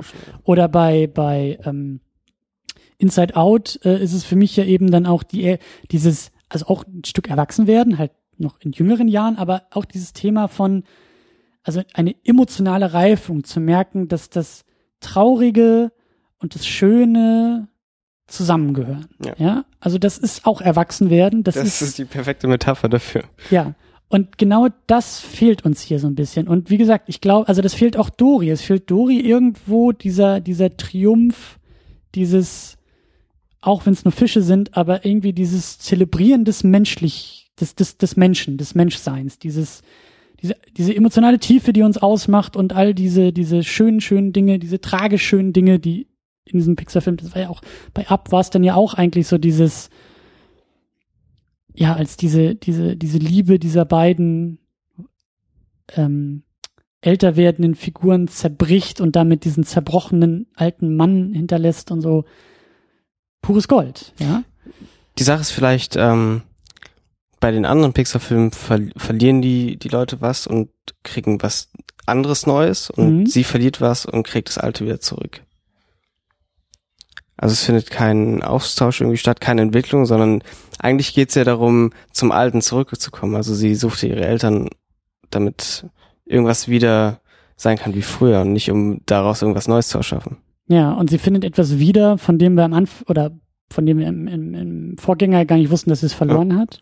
Ähm, aber wie gesagt, mir fehlt auch dabei irgendwie diese große Moral von der Geschichte, diese große Lektion. Ich hätte echt erwartet, dass dann noch ein bisschen mehr was kommt in Richtung, ja, also so albern und so, so pathetisch, wie es klingt. Und Pixar kann das eben immer noch viel, viel besser verpacken, aber sowas in Richtung von, auch wenn du so dein Handicap irgendwie hast und du bist als Mensch ja eh immer unvollständig und unperfekt, äh, du bist trotzdem einzigartig und du bist trotzdem irgendwie wertvoll und du bist gerade dadurch wertvoll und in der Lage, über dich hinaus zu wachsen und irgendwie über deine Grenzen, egal wie diese Grenzen gesteckt sind, äh, springen zu können oder sie aushebeln zu können, weil deine Stärken ganz woanders liegen. Und all diese Aspekte Äh, aus aus bei ihren. Stärken wird auch, äh, aus ihren Schwächen wird auch keine Stärke gewonnen, oder?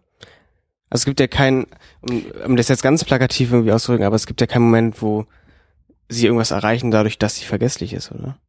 Nee, ähm, sie bleibt auch immer vergesslich. Ist ja auch nicht so, dass das auf einmal irgendwie geheilt oder oder. Das ist vielleicht auch so eine Sache, ist. dass diese Vergesslichkeitsthematik, dass du die nicht in einem Kinderfilm behandeln kannst, ohne dass du wirklich düster wirst. Weil ich meine, wenn sie nicht geheilt werden kann, dann ist es ja nur schlimm. Und wenn du dann diesen Weg gehen willst, dann musst du komplett düster gehen. Aber weißt du, ich, ich glaube, also für mich gab es so ein, zwei Momente, wo, wo, wo so ein Schimmer aufkam und das war der Punkt, als Marlin ähm, oder Nemo sagt das doch, glaube ich, irgendwie so dieses, was würde Dory jetzt tun? Ja, Marlin, der große Planer, der Sicherheitsmensch, der immer nur, Stimmt, ja. ja, der, der, der, dieses traumatische Erlebnis, der er mit seiner Frau noch so im Hintergrund hatte und das war die ganze Lektion von Findet Nemo. Man muss auch riskieren und man muss mutig sein und raus in die Welt und ne, so all diese Sachen, für die er immer noch einsteht. Ähm, und Dory ist ja so das große Gegenteil davon. Dory ist Gut, dann dieser, stimmt es ja doch gar nicht, was ich gesagt habe. Ne, aber das ist so der Punkt. Ich finde, der Film macht das aber nicht stark genug. Also er, er deutet das so ein bisschen an. So Dory ist die Abenteuerlustige, Dory ist der Bauchfisch, der Bauchmensch. Ähm, und das stimmt zwar, äh, es fiel dann immer so diese Rede von, was würde Dory tun? Und das sagt sie selber dann auch irgendwann und kann sich dadurch beruhigen und findet dadurch zu ihren Eltern. Aber es ist auch da nicht so ganz rund, finde ich, weil es ist halt irgendwie, es, es taucht nur so auf, aber es fehlt der große Triumph, weil als Dory das anwendet, als Dory zu sich selbst findet und sagt, hm, was würde ich jetzt eigentlich in dieser ausweglosen Situation tun? Ich würde hierhin, ich würde dahin, ich würde dorthin. Ups, hier sind ja Muscheln. Ups, hier sind ja meine Eltern. Also das war für mich so Deus ex machina. Das ist einfach so aus dem Himmel gefallen, anstatt dass sie irgendwie wirklich über eigenes Können oder also wie gesagt, das ist nicht so ganz rund. Vor allem sind so die Payoffs davon auch immer nur temporär. Also es ist ja kein, also sie machen das und dann haben sie damit kurz Erfolg, aber sie haben nie diesen Enderfolg damit, der jetzt irgendwas Großes aussagen könnte. Ja. Und ich glaube, es liegt einfach daran, dass Dori als Figur, also so auf, auf, auf Drehbuchgrundlage, problematisch durch ihr Handicap ist. Ja, also eine Figur, die ständig vergisst, die eigentlich Schwierigkeiten hat, ja überhaupt beständig etwas aufzubauen, ein, ein Wissensfundus beständig aufzubauen, mit dem sie über sich, äh, sich selbst oder die Welt hinauswachsen kann. Das ist ja eigentlich schon fast gar nicht möglich bei ihr, weil sie es sofort wieder vergisst. Und aus dieser Perspektive haben sie vielleicht noch das Beste rausgeholt. So, man verlagert sich viel auf andere Figuren.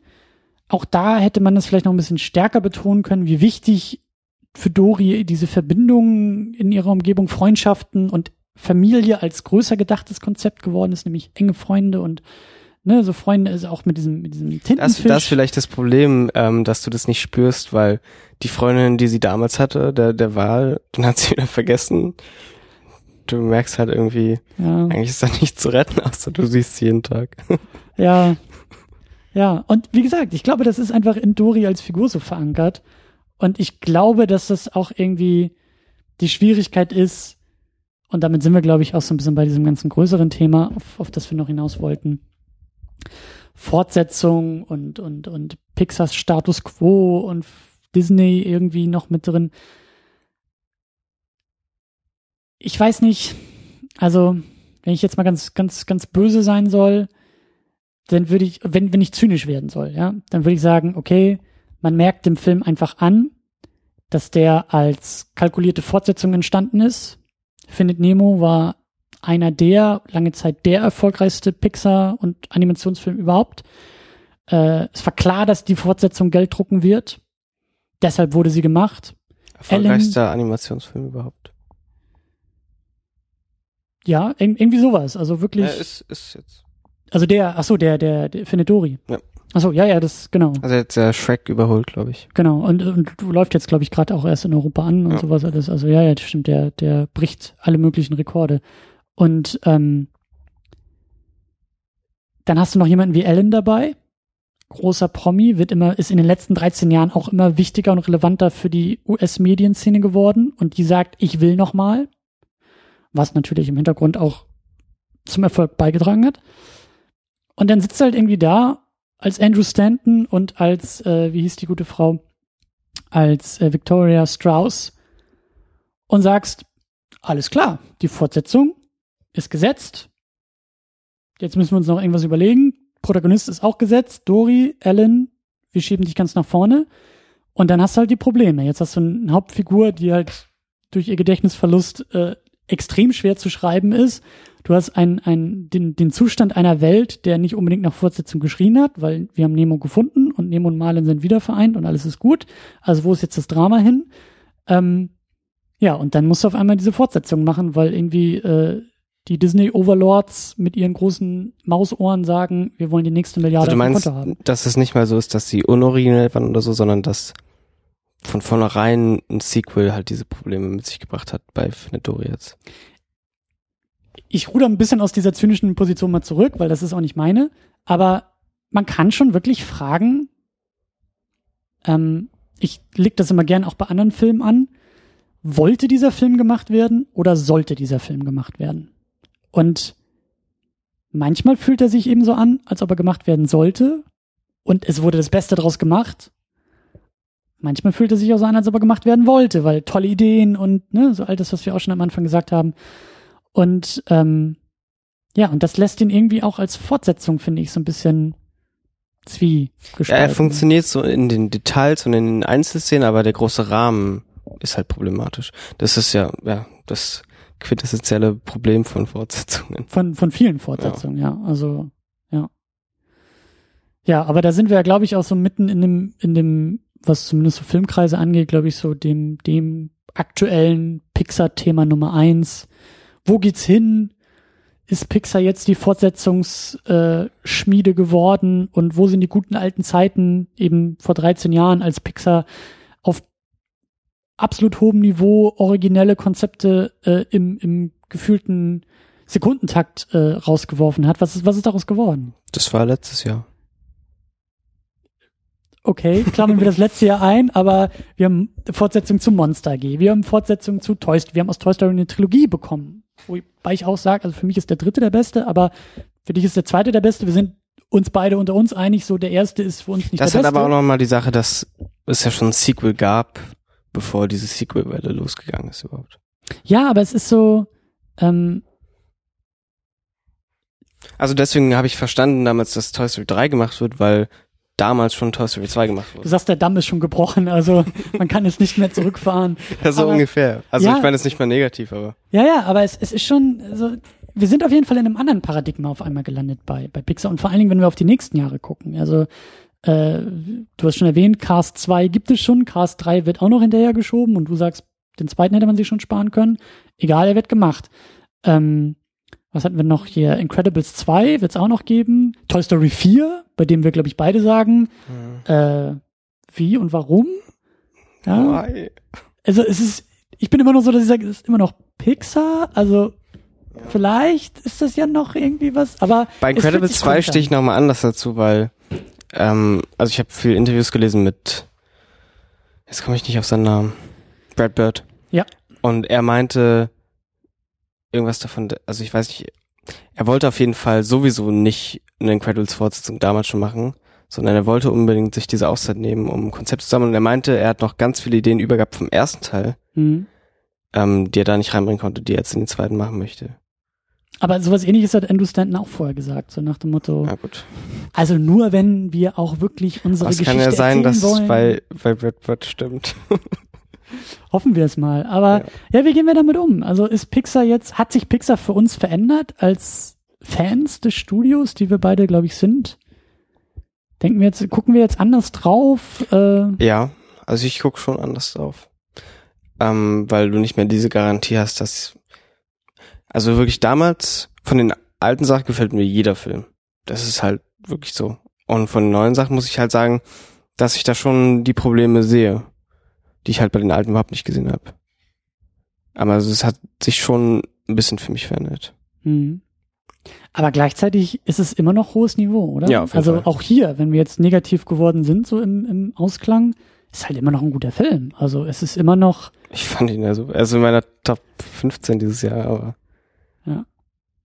ja, aber es fehlt irgendwie, ich habe das Gefühl, es fehlt so, um auch dieses Bild vom Anfang aufzugreifen, so, es ist nicht mehr ganz vorhersehbar, dass dieser Einser-Kandidat auch eins sind jetzt einreicht. halt die Fortsetzungsprobleme, aber von Pixar. Und das Ja. ist immer noch das Gute. ja. Sie machen immer noch das Beste draus wahrscheinlich. Ja. Aber sie haben halt diese Probleme trotzdem dabei. Interessant ja auch, dass, ähm, also Pixar wurde ja von Disney gekauft. Ich glaube, wie gesagt, 2005, 2006, irgendwie sowas. Ähm, auch eben interessant in dem Buch auch beschrieben, wie da dieser ganze Prozess dann stattgefunden hat, weil natürlich intern bei Pixar die Alarmglocken geläutet haben und gesagt haben, okay, äh, so etwas heißt in der Regel, der Große schluckt den Kleinen, macht den Kleinen zu, schnappt sich vielleicht ein paar Leute, wobei das auch nicht so wichtig ist, aber Hauptsache der Kleine ist weg und äh, die drohende Konkurrenz ist ausgeschaltet. Und so hat man sich bei Pixar am Anfang auch gefühlt, dass man dachte, oh Gott, jetzt kommt eben der große Disney Overlord und schluckt uns hier weg. Und äh, jetzt müssen wir in Zukunft irgendwie nur noch Mickey Mouse Filme animieren und äh, all unsere liebgewonnenen Figuren und, und Qualitäten und Talente und so, das ist jetzt irgendwie alles weg. Aber das war ja eben dann damals nicht so, weil diese Verträge, die da gemacht wurden und äh, Disney das den Status von Pixar eben ja auch gesehen hat, lange Rede, kurzer Sinn, sehen wir heute noch, Pixar ist als eigene Marke in diesem Disney-Konglomerat immer noch da. Wir reden von Pixar-Filmen und jetzt nicht unbedingt in erster Linie von einem Disney-Film, aber viele hochrangige Talente von Pixar sind eben jetzt in einer neuen Position und eben auch dieser Ed Catmull, der das Buch geschrieben hat, und überwacht jetzt nicht nur Pixar-Produktion, sondern in Doppelrolle Pixar Animations und Disney Animations. Und wenn wir da mal so rüberschielen und sagen, komisch, dass gerade in den letzten Jahren bei Disney Animations, da geht die Post ab. Also was da rausfällt, ich habe jetzt nicht alles gesehen, aber was. Meinst du es an Qualität oder? Ja, also an Qualität und auch an, an Bedeutung. Also ganz platt gesagt auch ein Einspielergebnis. Also die Filme ziehen, die Filme ziehen ein großes Publikum. Frozen, ähm, die, wie, wie heißt er auf Deutsch, völlig unverfroren oder sowas. Die, die Eisprinzessin auf jeden Fall, habe ich auch neulich mal nachgeholt. Lieber Daniel vom Spätfilm, schöne Grüße an dieser Stelle. Wir streiten uns immer noch oder er will sich mit mir drüber streiten. Er sagt, das ist ein Meisterwerk. Ich sage, es ist ein sehr, sehr guter Film, aber äh, hat ein, ein, ein, also hat Disney wieder so in den Vordergrund gespielt, hat auf einmal so eine Bedeutung geschaffen von einem Film, wie ich das damals aus meiner Kindheit von König der Löwen kannte. Ja, König der Löwen war das Ding mit Plüsch und Plüschtieren und, und Werbung und irgendwie überall und alle Kinder haben darüber geredet und jetzt war es auf einmal diese Eisprinzessin mit, mit Frozen und, und, und dem. Schneemann und, und sowas alles. Und um jetzt diesen ganz langen und verquerten Monolog ein bisschen einzudampfen, ist vielleicht das, was wir bei Pixar an Qualität, an Sorgfalt, an Quäntchen Exzellenz obendrauf in den letzten Jahren, also Mitte der 2000er gesehen haben, ist das vielleicht nach dieser Übernahme eher jetzt bei Disney angekommen? Oder ist da eher diese Sorgfalt angekommen? Und Pixar leidet jetzt momentan ein bisschen drunter? Schwingt es vielleicht langsam wieder zurück und man findet so ein Gleichgewicht? Weil, wie gesagt, also da war dieser Tangled, der auf einmal wieder sehr, sehr gut gewesen sein soll. Ich habe ihn auch nicht gesehen. Auf jeden Fall Frozen war dabei. Ähm, Zoomania, Zootopia, wie auch immer der hier in Deutschland heißt.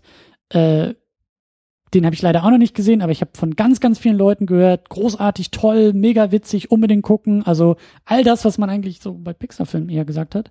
Also meine Erfahrung mit den Disney-Filmen, die ich jetzt gesehen habe aus letzter mhm. Zeit, ist aber eher, die fühlen sich halt so an wie die Pixar-Sequels jetzt, also so findet mäßig Aber mit dem Unterschied, dass sie originell sind.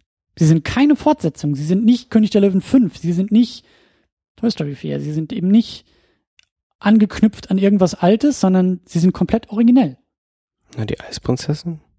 Naja, es ist halt basierend auf dem Märchen, aber es ist halt, für Disney ist es doch was Eigenes und was Neues, oder nicht? Na gut. Also, äh, weißt du, es ist halt eben nicht jetzt die, wir reden ja nicht über die Realverfilmung von Dschungelbuch. So, da ist Disney und adaptiert sich selber oder halt irgendwie, wie gesagt, äh, König der Löwen 5 oder Dschungelbuch 3 oder ich weiß schon gar nicht mehr, wo diese ganzen Filme angekommen sind, aber weißt du, das ist halt eben nicht so, so wie jetzt bei Pixar, wo, wo man, wie gesagt, so zynisch sagen könnte, die gucken mal ins Archiv, stauben da mal was ab, klatschen eine neue Zahl hinten dran und sagen, bitteschön, das wolltet ihr doch mal haben, sondern da ist eher so dieser, dieser Drang, also Zootopia äh, kam ja irgendwie aus dem Nichts. Also ich hatte nicht irgendwie den Eindruck, dass es dann Bezug zu irgendwas vorher gab. Und jetzt mhm. auch dieser neue Moana oder wie der, wie der hieß, den sie im Trailer angedeutet ja. hatten, der glaube ich wieder dann von Disney Animations kommt. Ja.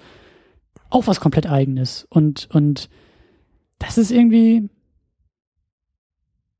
es ist zumindest, also ich, ich beobachte das. Mhm. Und ich denke darüber nach und kann mir vorstellen, dass dass das so eine Waage ist, ja. Disney Animations und Pixar, die sind jetzt miteinander verwoben oder verbündelt, verbandelt.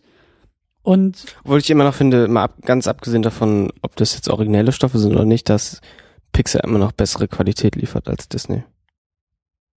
Also ich fand die Mhm. letzten Pixar-Filme bis auf Cast 2 da hm, trotzdem immer noch, auch wenn nicht unbedingt origineller, aber immer noch qualitativ besser als äh, Zoomania und den ganzen Kram. also du siehst da nicht ein, eine Waagschale, die sich irgendwie Nee, bewegt. Wenn Oder- dann eher, ähm, dass es immer mal wieder darüber schwappt und darüber schwappt. Also ich, ich sehe da auch ein Ungleichgewicht, Mhm. aber nicht unbedingt, dass es sich immer wieder auf eine Seite verlagert, sondern auf, zu jeder Seite ein bisschen immer wieder schwappt und mal wieder nicht. Okay, ich glaube, da unterscheiden wir uns, weil ich, ich habe so den Eindruck, aber ich müsste da auch echt noch mal tiefer reingehen. Ich müsste mir diese ganzen Disney-Sachen noch mehr angucken. Ich hatte schon so den Eindruck, dass in Tendenz so diese Waagschale bei Pixar, die über der von Disney stand, sich zumindest mehr in die Mitte bewegt und Disney auf einmal so ein bisschen höher kommt. Und ich weiß nicht, ob das jetzt schon umgeschlagen hat, ob ich so weit gehen würde und sagen würde, Disney hat jetzt Pixar überholt oder Pixar ist immer noch. Das vielleicht nicht, aber es ist irgendwas in Bewegung da. Es passiert da irgendwas und ähm, Wir wissen auf jeden Fall, dass irgendwas ist passiert, seit Disney da ist. Irgendwas ist anders geworden. Ich will jetzt nicht sagen, ich bin jetzt nicht der, der entscheidet, ob das besser oder schlechter ist, mhm. aber es hat sich was verändert, würde ich sagen. Mhm. ja, ich weiß nicht. Ich, es ist, wir finden ja keine Lösung. Ich glaube, wir müssen bei, bei Ich glaube, es ist auch noch-. Ich glaube, es ist auch noch zu früh, um das zu sagen, tatsächlich. Ich glaube aber, also, also ich bin fest davon überzeugt. Also wir haben sowieso das Problem, äh, dieses Internet und diese Mob-Mentalitäten, die auch im Internet passieren. Ähm, ich glaube, dass Pixar da auch so ein bisschen, wie soll man sagen, ähm, ich weiß nicht, ob das sogar auch bei mir der Fall ist, ob ich, ob ich da irgendwie kritischer auf Pixar gucke, aber lange Zeit war das irgendwie so, lag es in der Luft, dass Pixar auch irgendwann mal fallen muss. Pixar ist so lange so erfolgreich gewesen, qualitativ, an den Kinokassen, was Kreativität angeht, dass naturgemäß so eine Kurve nicht immer nur wachsen kann. Und ich glaube, dass irgendwann auch der Punkt erreicht war, wo, wo wir alle irgendwie daneben standen und uns gefragt haben, so kopfkratzend, okay, wann, welcher Film wird's sein? Wo wird Pixar mal, wo wird's Der Elefant im Baum. knacken? Der Elefant im Baum? Ich weiß nicht, woher ich das habe. Ich habe das irgendwo mal gesehen, ein Elefant, der an einem Baum hängt über einer Klippe. Und du weißt, irgendwann muss, muss der Baum abreißen. Ja, ja, ja. Ich dachte, das ist schon ein Film, den ich verpasst habe. ich weiß es gar nicht, woher ich das jetzt hab, aber irgendwie ist es gerade Dieses Bild, ja, ja, ja, ja. Aber ich denke, die Sache ist, ähm, ich glaube nicht, dass Pixar irgendwann abbricht und dann nur noch schlechte Filme macht. Ich glaube, es ist immer ein Hoch und Runter. Ich glaube, du kannst halt nicht 30 Filme irgendwann äh, in deiner Filmografie haben und es sind nur gute dabei. Es müssen schlechte dabei sein, aber es heißt nicht, dass die Kurve irgendwann ab, ab äh, runtergehen muss, sondern wir haben das gesehen. Inside Out ist gekommen, war super Ja, äh, Alon Spot fanden ja viele Leute weniger gut, aber ich meine, da ist, hast du halt ähm, ja keinen keinen direkten Abfall, sondern beides. Also ich würde keinen kein gut oder schlecht ansetzen, was jetzt auf uns zukommt, sondern ich habe das Gefühl, es werden gute wie schlechte Filme kommen. Und das ist halt ein Prozess. Ja, ich weiß nicht, woher der kommt, das müssen wir weiter beobachten. Mhm. Ich sehe das auch so ein bisschen bei Marvel, also viele, ich meine, Marvel ist auch wieder ein eigenes Kapitel, aber ich glaube, viele gucken auch so auf Marvel und sagen, ah, irgendwann, irgendwann muss es mal schief gehen, irgendwann muss mal so der Flop kommen. Flop ist ja sowieso auch immer etwas vielschichtiges, ob es jetzt finanziell oder kreativ oder whatever, wie man Flop definiert. Aber viele beschwören das auch schon herbei, weil es einfach sehr lange sehr gut ging. So. Und äh, ich habe den Eindruck, dass viele auch so immer noch auf Pixar gucken oder geguckt haben und Alon Spot war, glaube ich, für viele so, vielleicht war es Cars auch, ich weiß es nicht, aber irgendwie, ja, vielleicht ist Aber es auch ich, gar ich nicht so finde es halt immer falsch, dann zu sagen so, ha, jetzt der Film war schlecht, jetzt ist Pixar am Boden, sondern dann kommt, es muss irgendwann der schlechte Film kommen und es kommt dann aber auch wieder der gute Film. Und ich sage nicht, dass jetzt Pixar immer großartig bleibt und ich sage Mhm. aber nicht, dass, dass es jetzt auch bergab geht, sondern es normalisiert sich irgendwann, dass es halt beides dabei ist. Hm. Bei einem Extrem kann es nicht durchgehend geben. Ja. Aber ich glaube, das ist so das, was wir alle, oder was ich gehofft hatte, ja, ja. diese Brillanz, die sie in den 2000ern halt hatten, aber naja, tja. Was ist denn für dich so der, der stärkste Pixar? Toy Story 2. Das ist wirklich der beste von allen? Ja. Hm. Aber ganz, ganz knapp vor Toy Story 1 und Toy Story 3. Also bei Toy Story 1 habe ich wahrscheinlich, das ist mein Nostalgie-Favorit. Mhm. Ähm, Toy Story 3 ist so, ja, der vielleicht emotionalste, weil er das Mhm. halt auch so, Mhm. so perfekt abschließt. Ähm, und Toy Story 2 ist schon jetzt schon wieder ein bisschen her, aber ich hatte am meisten Spaß mit dem und ich fand ihn am, am virtuosesten irgendwie. Mhm. Aber die sind alle so, so knapp beieinander, also. Hm. Ich überlege nämlich auch, was es bei mir wäre. Also ich es ist ein, eng, ein enger Kampf, glaube ich, zwischen Toy Story 3, wobei bei dem, weißt du, das ist so, der funktioniert halt da nicht so gut, weil es die vorherigen zwei schon gab. Also so ganz isoliert kann man den ja auch nicht ansehen. Und Inside Out. Also der ist für mich irgendwie, Ja, der kommt dann, glaube ich, danach bei mir zusammen mit Ratatouille. interessant. Also es ist, Ratatouille habe ich zum Beispiel gar nicht so hoch in dieser ganzen Den hatte ich aber auch nicht so hoch, bis ich den letztes Jahr nochmal gesehen habe. Ich glaube, dieses Ende mit dem Kritiker und so, das Ja. müsste ich mir nochmal genauer angucken. Aber ja. Ich wusste gar nicht, dass das, dass das alle so empfinden, aber ich, mich hat die Szene so weggehauen, als ich den das letzte Mal wieder gesehen habe. Weil das war, war so ein Ding, den habe ich, ähm, weiß gar nicht, wann der rauskam, den habe ich ähm, ähm, auf dem Geburtstag von meinem Bruder damals im Kino gesehen. Und ich weiß noch genau, wie der Projektor falsch eingestellt war und wir hatten die ganze Zeit eine Doppelbelagerung. Und ich habe gehasst, ich habe diesen Kinobesuch gehasst und dann habe ich auch irgendwann den Film gehasst und fand ihn doof. Und der ist ja auch nicht so kindgerecht wie, wie die anderen Pixar-Filme wahrscheinlich. Und dann habe ich, hab ich den immer so angeguckt, wenn der im Fernsehen lief, habe ich fünf Minuten geguckt, ah, der ist immer noch scheiße. Und dann habe ich ihn letztes Jahr nochmal gesehen und ich habe ihn geliebt. Du hast dein Kindheitstrauma überwunden, diesen, diesen Kinobesuch. Ja, Ja, großartig. Ratatouille ist dazugekommen, Harry Potter 1 ist gegangen. Ach, Harry Potter, das ist ja nochmal ein ganz anderes Kapitel, ja. Ja, ja, wie gesagt, also, ja, Pixar. Immer noch, immer noch sehr großartig. Ich, ähm, ich bräuchte eigentlich auch noch mal so diese Blu-ray-Box. Ich habe so- die. Also ich habe mir leider die DVD-Box geholt, weil ich nicht gesehen habe, dass da DVD draufsteht. Aber sie gehört auf jeden Fall ins Regal. Ja, muss, der hat einen Ehrenplatz. Pixar-Filme irgendwie Direkt haben, ne? neben Stand By Me. Großartig. Ja, ach Mensch, da sind wir echt noch ins nostalgische Schwärmen gekommen. Aber schön, so ist das bei Pixar.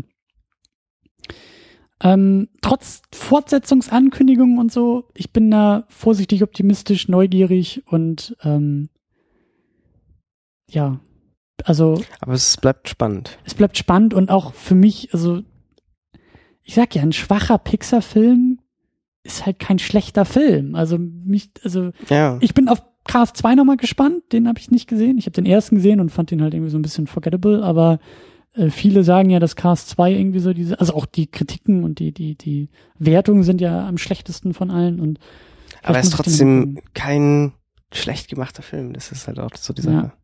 Ja, aber also mir fehlt noch so dieser, dieser Pixar-Film, der mich halt wirklich so in die Magengegend irgendwie stößt und weißt du so, wo ich irgendwie, ja, den gibt es irgendwie nicht für mich. Aber gut. Hardy, äh, ich glaube, wir machen hier langsam den Sack zu. Ähm, ich bin gespannt, was wirklich noch so Pixar-mäßig die nächsten Jahre auf uns zukommt und trotz Fortsetzung und trotz äh, ja, Neuerfindung. Ich glaube, das können wir auch öfter nochmal aufgreifen. Also so die Klar. nächsten, die nächsten, die da kommen. Und äh, ich sag vielen Dank an dieser Stelle und ähm, mache natürlich sehr, sehr gerne Werbung auch für deinen Blog und deine äh, eher schreibenden Aktivitäten bei lethalcritics.de. Ich glaube, podcasten wollt ihr auch mal wieder, oder? Irgendwann, ja. Also wir Dieses- haben es auf jeden Fall vor, aber wir wollen dann auch nicht jetzt einen machen und dann ist wieder ein halbes Jahr Pause, sondern wenn es anfängt, dann geht's auch richtig wieder los. Wir wissen nur noch nicht, wann es ist. Okay, aber äh, das sagst Das du auf jeden steht, Fall das Bescheid. steht an, ja. Sehr gut. Und äh, genau, wir finden dich auch auf Twitter unter hardymazing, at hardymazing. Ja. Und äh, da twitterst du, wie Da gesagt, sind auch, sehr äh, fleißig. Letterbox ist verlinkt und Moveplot, glaube ich, auch und bla. Ja, Alles und ich da. habe das, also wenn, wenn ich mir das da so angucke, also gerade Letterboxd, ich habe das Gefühl, du guckst irgendwie am Tag zehn Filme und äh, zwölf Also hab jetzt- davon Ich habe jetzt dieses Jahr 330 oder so. Stand Anfang September, also ja, fast. Aber gut, ähm, ja, vielen Dank hier für die Teilnahme und äh, für die Diskussion. Und äh, wir werden ja hoffentlich noch weiter diskutieren bei uns im Blog, in den Kommentaren auf secondunit-podcast.de. Ich bin gespannt, was ihr zu Findet Dori sagt. Auch an dieser Stelle, weil Kinderfilm und so, lasst gerne von euch und euren Kindern hören. Also wenn ihr irgendwie auch Erfahrungen, ihr eure eigenen Kinder mit ins Kino genommen habt oder den im Kino gesehen habt und Kinder um euch herum sind, äh, funktioniert der für Kinder? Interessiert mich sowieso. Ich hatte den jetzt auch in der Presseverfügung, wie gesagt, mit so ein paar Kindern gesehen. Hatte den Eindruck, dass der, dass der gut ankam, auch nicht weiter gruselig war oder jetzt nicht irgendwie, also die Resonanz war so ein bisschen stiller im, im Saal. Ähm, aber lasst doch gerne auch eben, wie gesagt, von euren eigenen Kindern davon hören und vielleicht habt ihr ja auch so ähnliche Geschichten wie wir mit Findet Nemo und Nostalgie und Pixar.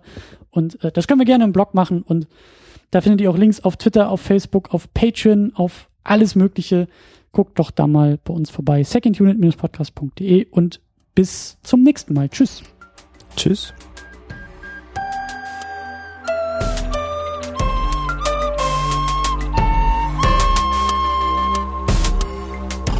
Second Unit. Second unit.